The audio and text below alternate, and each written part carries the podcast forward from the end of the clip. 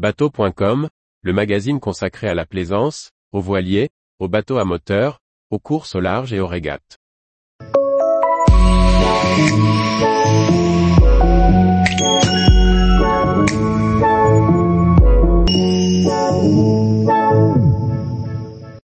La mure sur un bateau, un mot pour plusieurs sens.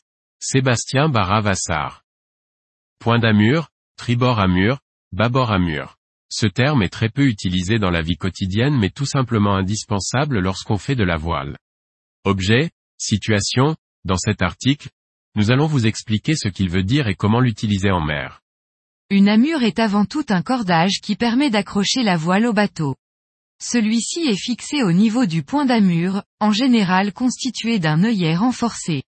Le verbe amurer désignera alors fixer une voile par son point d'amure.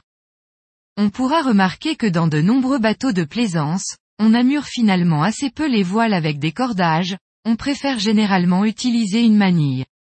Sur les voiliers traditionnels ou les bateaux de course, mais aussi les voiles de portant sur bout dehors des bateaux de croisière, un cordage reste présent pour régler cette amure. Fini le gréement des voiles, ça y est, on est en mer. Au cours des manœuvres, on parlera beaucoup du point d'écoute pour régler les voiles et le point d'amure se fera plus discret. En revanche, on continuera à exploiter le terme amure.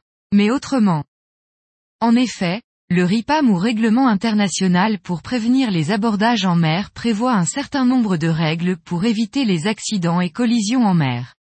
Il existe donc un certain nombre de privilèges à connaître pour savoir qui a la priorité. On préfère généralement utiliser le terme privilège à priorité. En voilier, pour savoir qui est privilégié, on doit regarder un certain nombre de paramètres, la vitesse, savoir si un bateau en rattrape un autre, savoir si le bateau avance grâce à son moteur ou ses voiles. Nous allons nous intéresser à un cas précis aujourd'hui. Le RIPAM indique que quand deux voiliers sont à la même allure et qu'ils sont en route de collision, le bateau privilégié sera celui qui est tribord à mur. Mais qu'est-ce que cela veut dire? Être tribord à mur signifie recevoir le vent par son tribord. Les voiles sont donc à bâbord. À l'opposé, quand on est bâbord à mur, c'est l'inverse. On recevra le vent par bâbord et les voiles seront donc à tribord. Lorsque vous serez en route de collision avec un autre voilier, Regardez bien qui est tribord à mur pour savoir si vous devez manœuvrer ou non.